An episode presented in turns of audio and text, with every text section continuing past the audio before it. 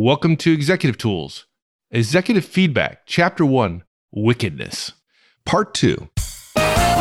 This cast answers these questions Do executives give feedback? Do executives get feedback like managers? How is executive feedback different from managerial feedback? Well, if we want answers to these questions and more, keep listening. Here we go. Let's now apply this conceptual framework, de facto and de jure, to performance communication systems.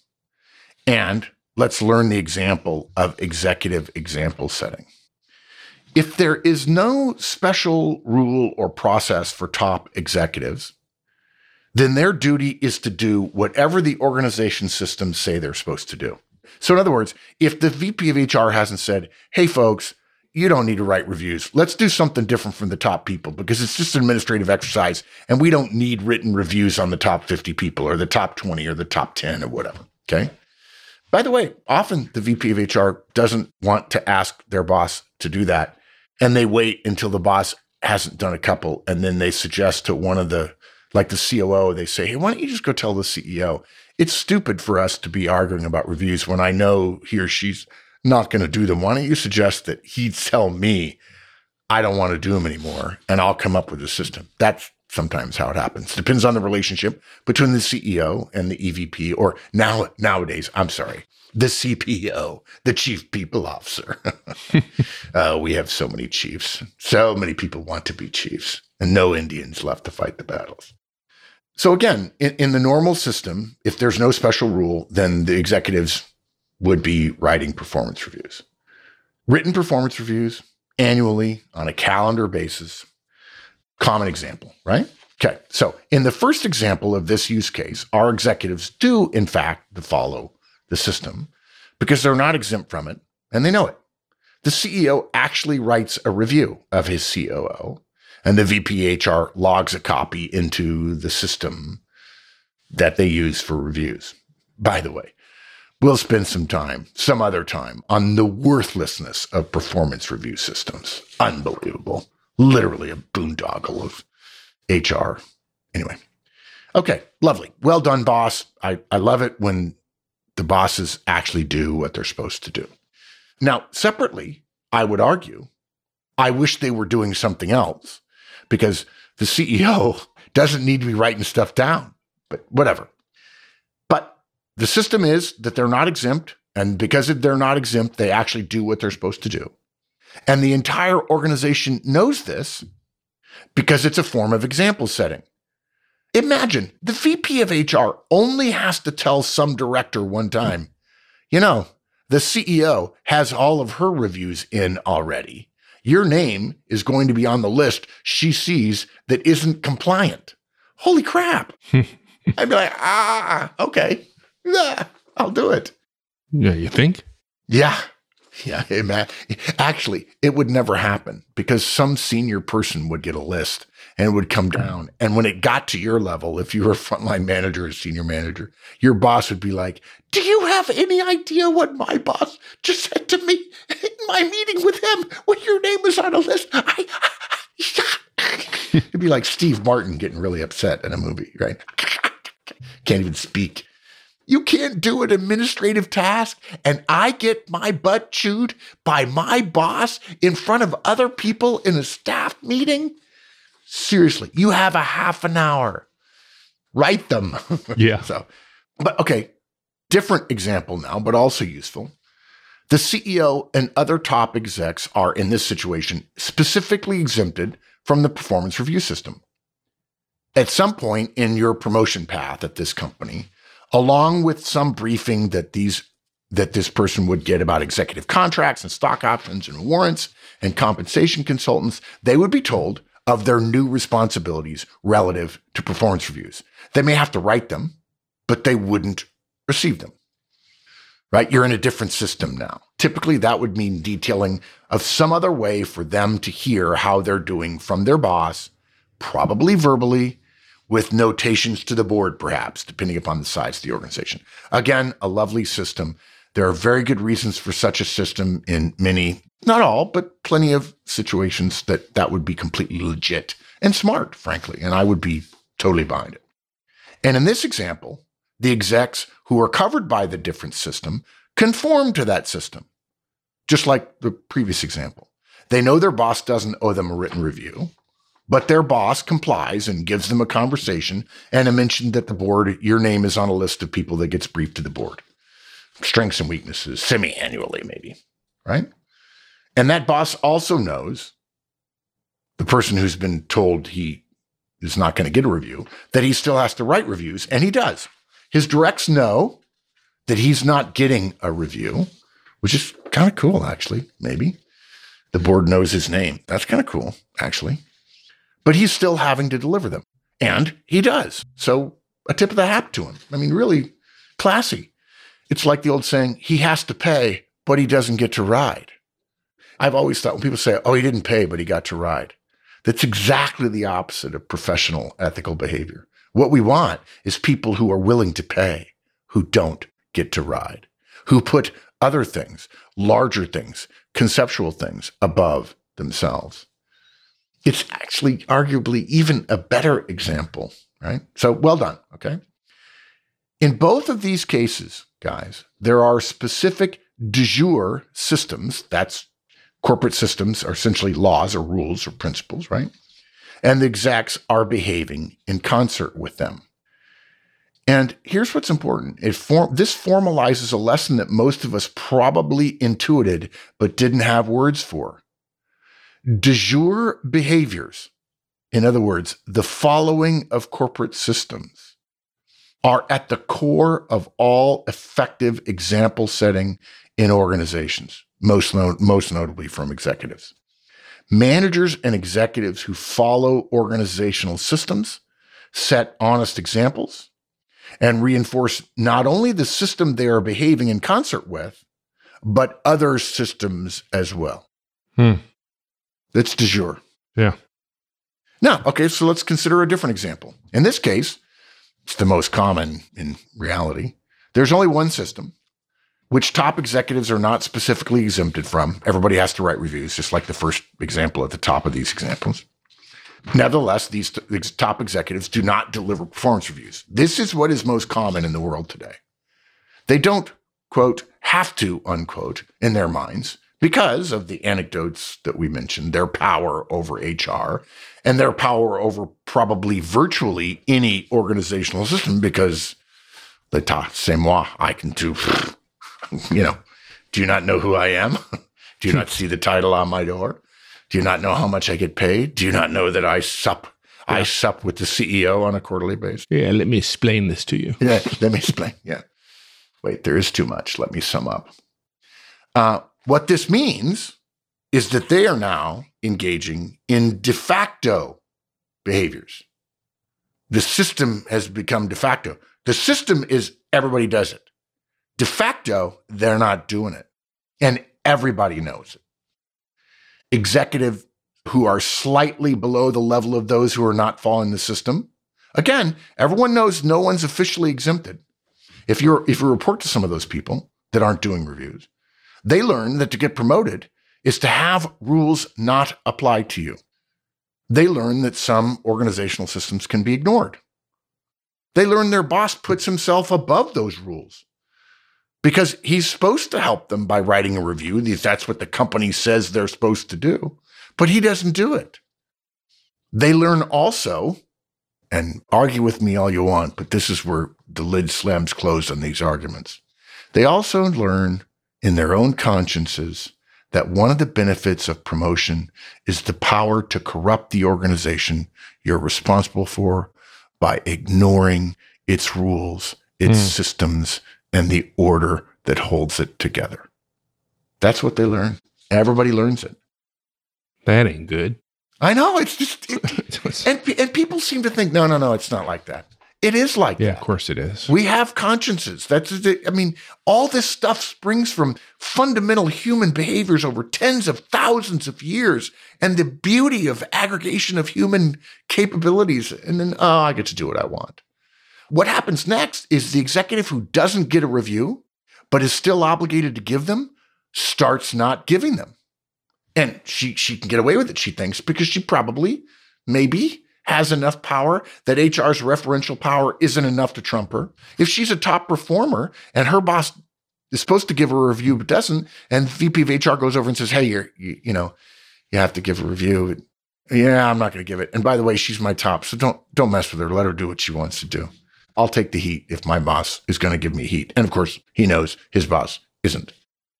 And by the way, how hard will that person whose boss isn't giving it to her, so now she's not going to do what she is, again, specifically not exempted from? How hard will she work to insist that her directs deliver their reviews to their directs, which are her skips? Now, oh, she'll probably make them do them at some point when finally this this cascade of corruption. I know that sounds like too strong a word, but organizationally that's what it is. At some point they'll be held accountable. And the reviews will get done. But there's no way that her people are going to get the impression that performance reviews matter or worse, that their boss actually made a professionally diligent effort to prepare them, seeing as how they're 2 months late, short on content and they damn well know that HR has asked for them four times, right? This is now the second part of it, which is de facto behaviors send a message that no system is really de jure. And putting oneself above the organization's systems and norms is a perk of power. It's the opposite of noblesse oblige. It is I am God because my power comes from the, I'm the king and I am God because my power comes from God. And then these same people are saying, I really want a really equal, equal, equality, equitable world, while they literally behave as if they are royalty whose power is derived from God, whom they don't believe in.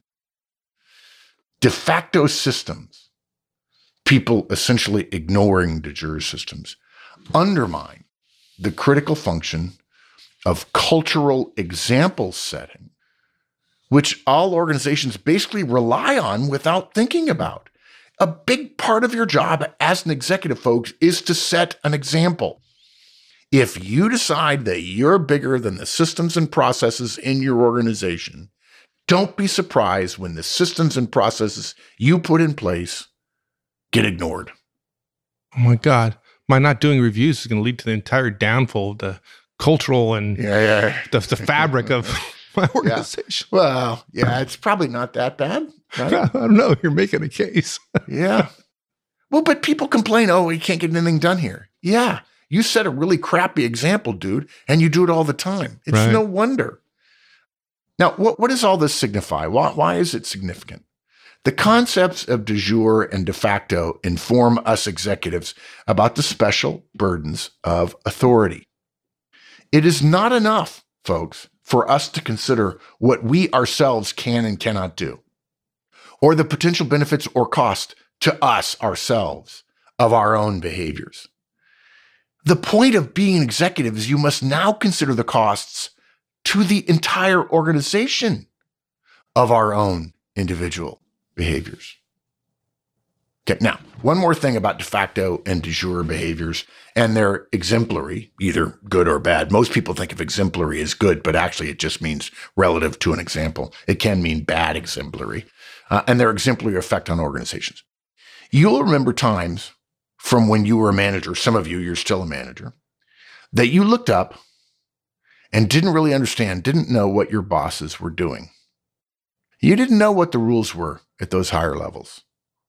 So you were generally accepting of whatever your boss did or didn't do and assumed it had some basis in the rules and systems of the organization at her level. You knew you didn't know, nor did your boss tell you, but you trusted. That's all you need. Now, project yourself. You're an executive now. You know that you're part of the organization beneath you doesn't know how things are supposed to go at your level. This gives you a great deal of leeway. If you've been an executive for a while, it's already happened to you.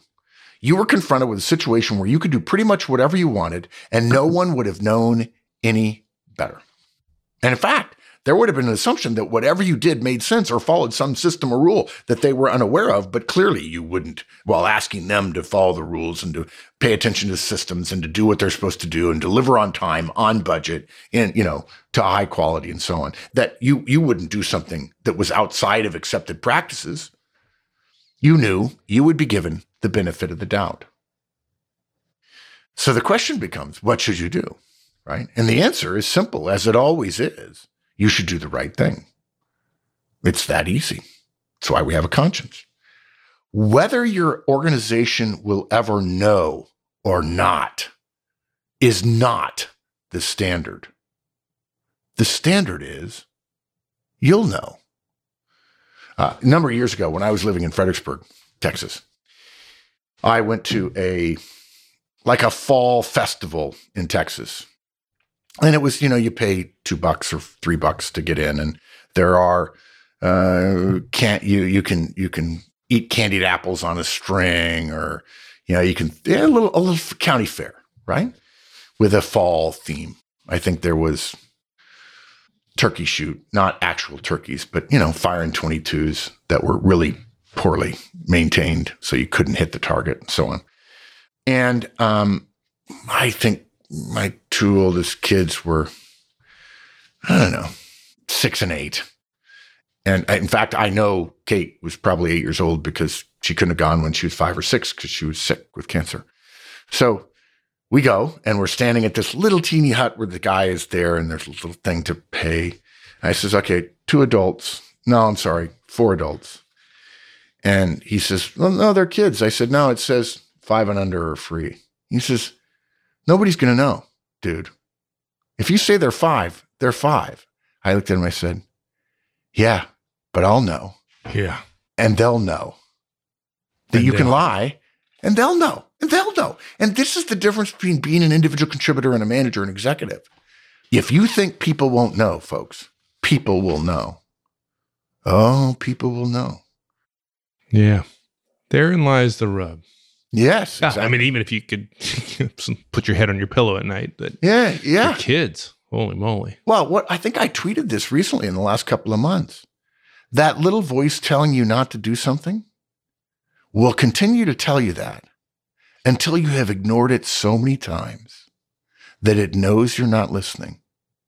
And then it stops talking to you. And that's when things really go south. Yeah, that's when you're in trouble. Yeah. Which is a good segue to a, a wicked environment. Yeah, the wicked environment. This is my favorite part. So I actually wrote this cast wanting to bring this part up. So I'll get right to it. Everybody's wondering why the wicked thing. Wendy told me this a month or two ago, and I just, if I had known this 20 years ago, I would have made wickedness a theme of virtually every feedback cast we ever did. It is it is maybe the most fun idea that I wish I could apply uh, retroactively of anything, right? So I'll make it simple. Folks, do you know what psychologists call a system without feedback? Do you know what they call a scenario in which a human subject is expected to perform a task, but is specifically and actively denied any information about the effectiveness or efficiency of their performance or its usefulness beyond their activity? In other words, you, you're essentially operating blind. Psychologists call that a wicked environment. Now, folks, Man, that is so good. uh, I know it's so good. It's almost too. It's almost sublime.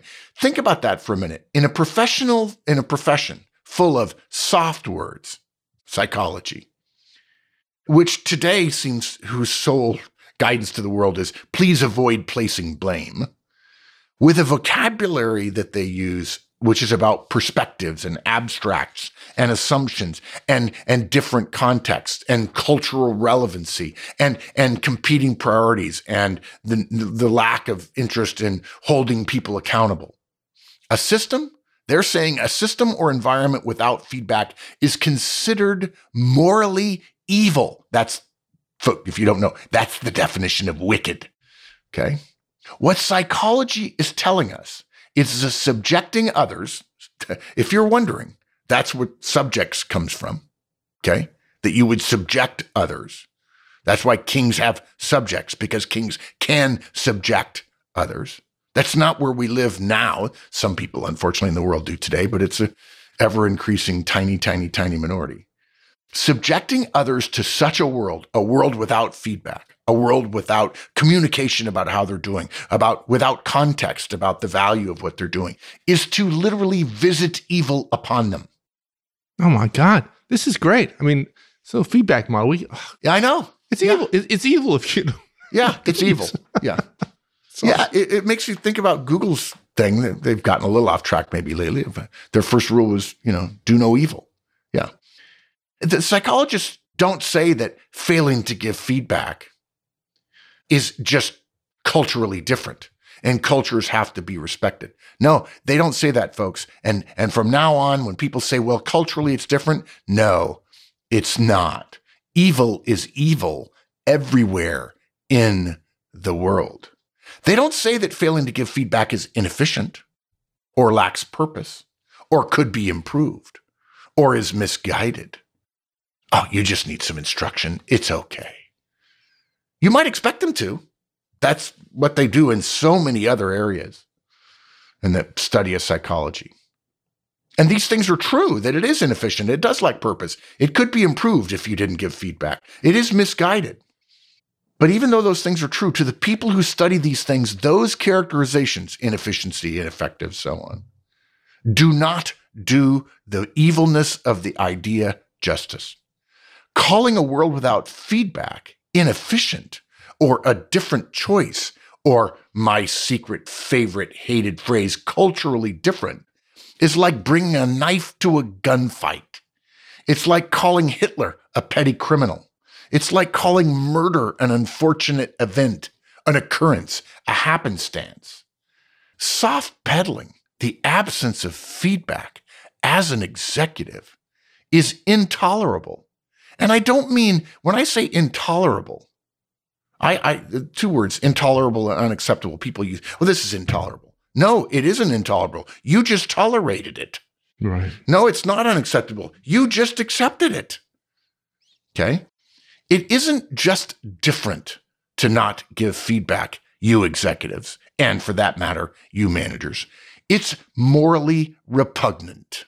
You are visiting upon another human being that which the people who study human beings for a living say is vile.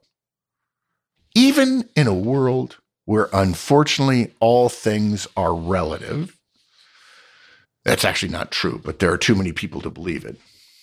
There is one thing that is not just not relative, but morally evil and repugnant, and that is a world without feedback. We can think of no more fitting label for the absence of feedback in our modern organizations than wickedness. And folks, I'm going to tie this all together now. The wickedness starts at the top with far too many executives eschewing their performance communication responsibilities, both with reviews and infrequent verbal performance communications. Now, we used reviews as an example here because so many people think that reviews are part of performance communications. But you, if you've listened to us for a long time, a la Steve Holden and many others, you know that we disagree with the idea that performance reviews are part of the feedback system. But you have heard us talk about feedback so much, you know exactly where we stand on this. And certainly verbal feedback is a part of performance communications that wickedness starts the top. And that weakness among executives causes performance communications to be a weak system in virtually all organizations. Executives too often want to focus on their power and not accept the moral nature of their authority. They want to know what they can and can't do versus what they ought and ought not to do. I mean, I, I'm going to butcher it, but we ask first if we want to be great. We ask first not what we can do for our organization, but rather what the organization can do for us. That's the corrupt way of thinking about it. We don't consider the incredible, exemplary reach of our own individual behaviors. We just want to know where do we sit and how much do we get and when's lunch and when can we quit?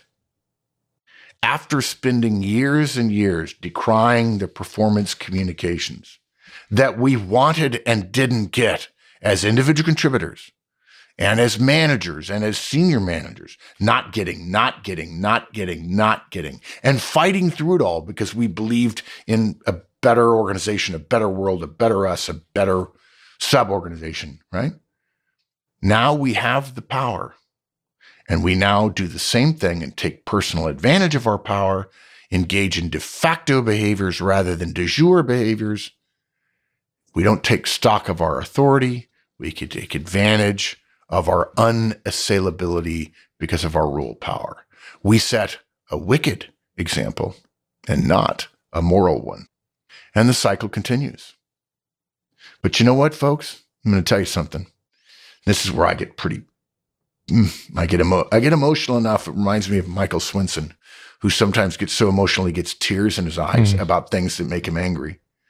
Folks, it is one thing to have wickedness visited upon you.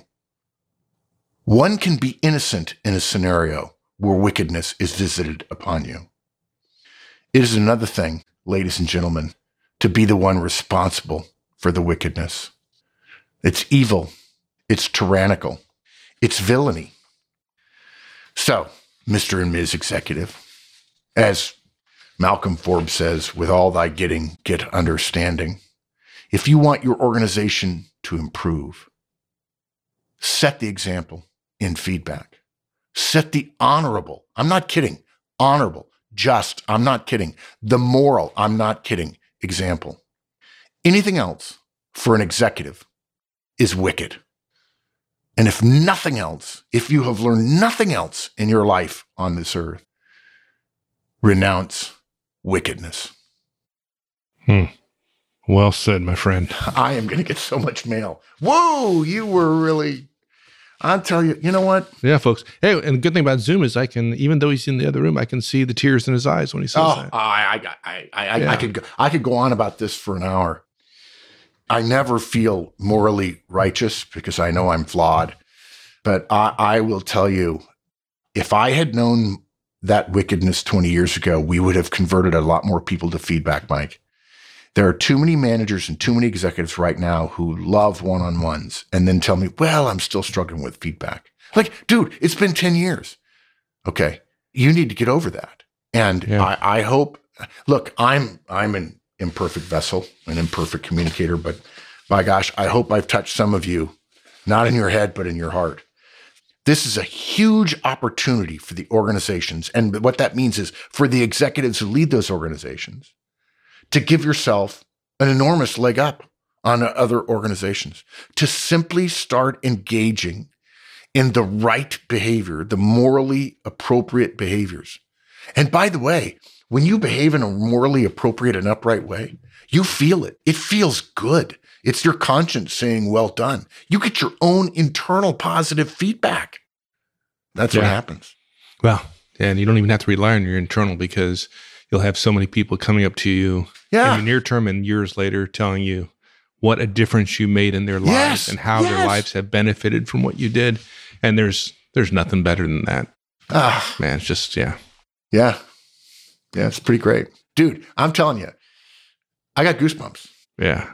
Renounce wickedness. Yeah. I love right. it. Yeah. I just envision you with a on a on a hill with a suit of armor with this silver gleaming sword. No. Renounce wickedness. And here's the thing: that's what people associate with wickedness is something in the Middle Ages and the yeah, Crusades, exactly. but it exists here today. And it right. is around all of us. Goodness and evil is around all of us every day.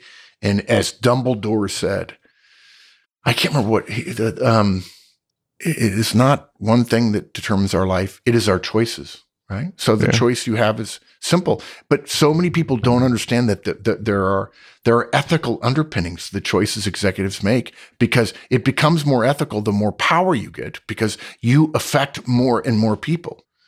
People say they want to make a difference. You're now making a difference in executive. What kind of exe- difference do you want to make? A selfish one or a good one? Yeah. Don't tell me, guys. I, I got to tell you, if you want to call me and talk to me someday and say I need some help with feedback, I'm going to give you a ration of you know what. Like You're an adult now. You have significant responsibilities. This is not hard. And you are behaving in a selfish way. Look, I love you and I'll help you. But you've got to feel a little bit of that shame. Shame is actually a necessary part of the human condition. Yeah. I did a wrong thing. I feel shame. It's a reminder don't do that again. Seek the moral good. You have an obligation. Yeah, I should make a joke about it, but I, I'm just yeah, trying I know. to figure out in my my head how I can change the uh, the chapter art in the podcast to be our our logo with a flaming sword on top. Yes, exactly, exactly. All right, my friend, that was awesome. Yeah, it was a good fun. One of my all-time favorites. Yeah, mine too. Wickedness. Yeah. Thank you, sir. Thanks, everyone. Everybody, renounce wickedness. Say it all together.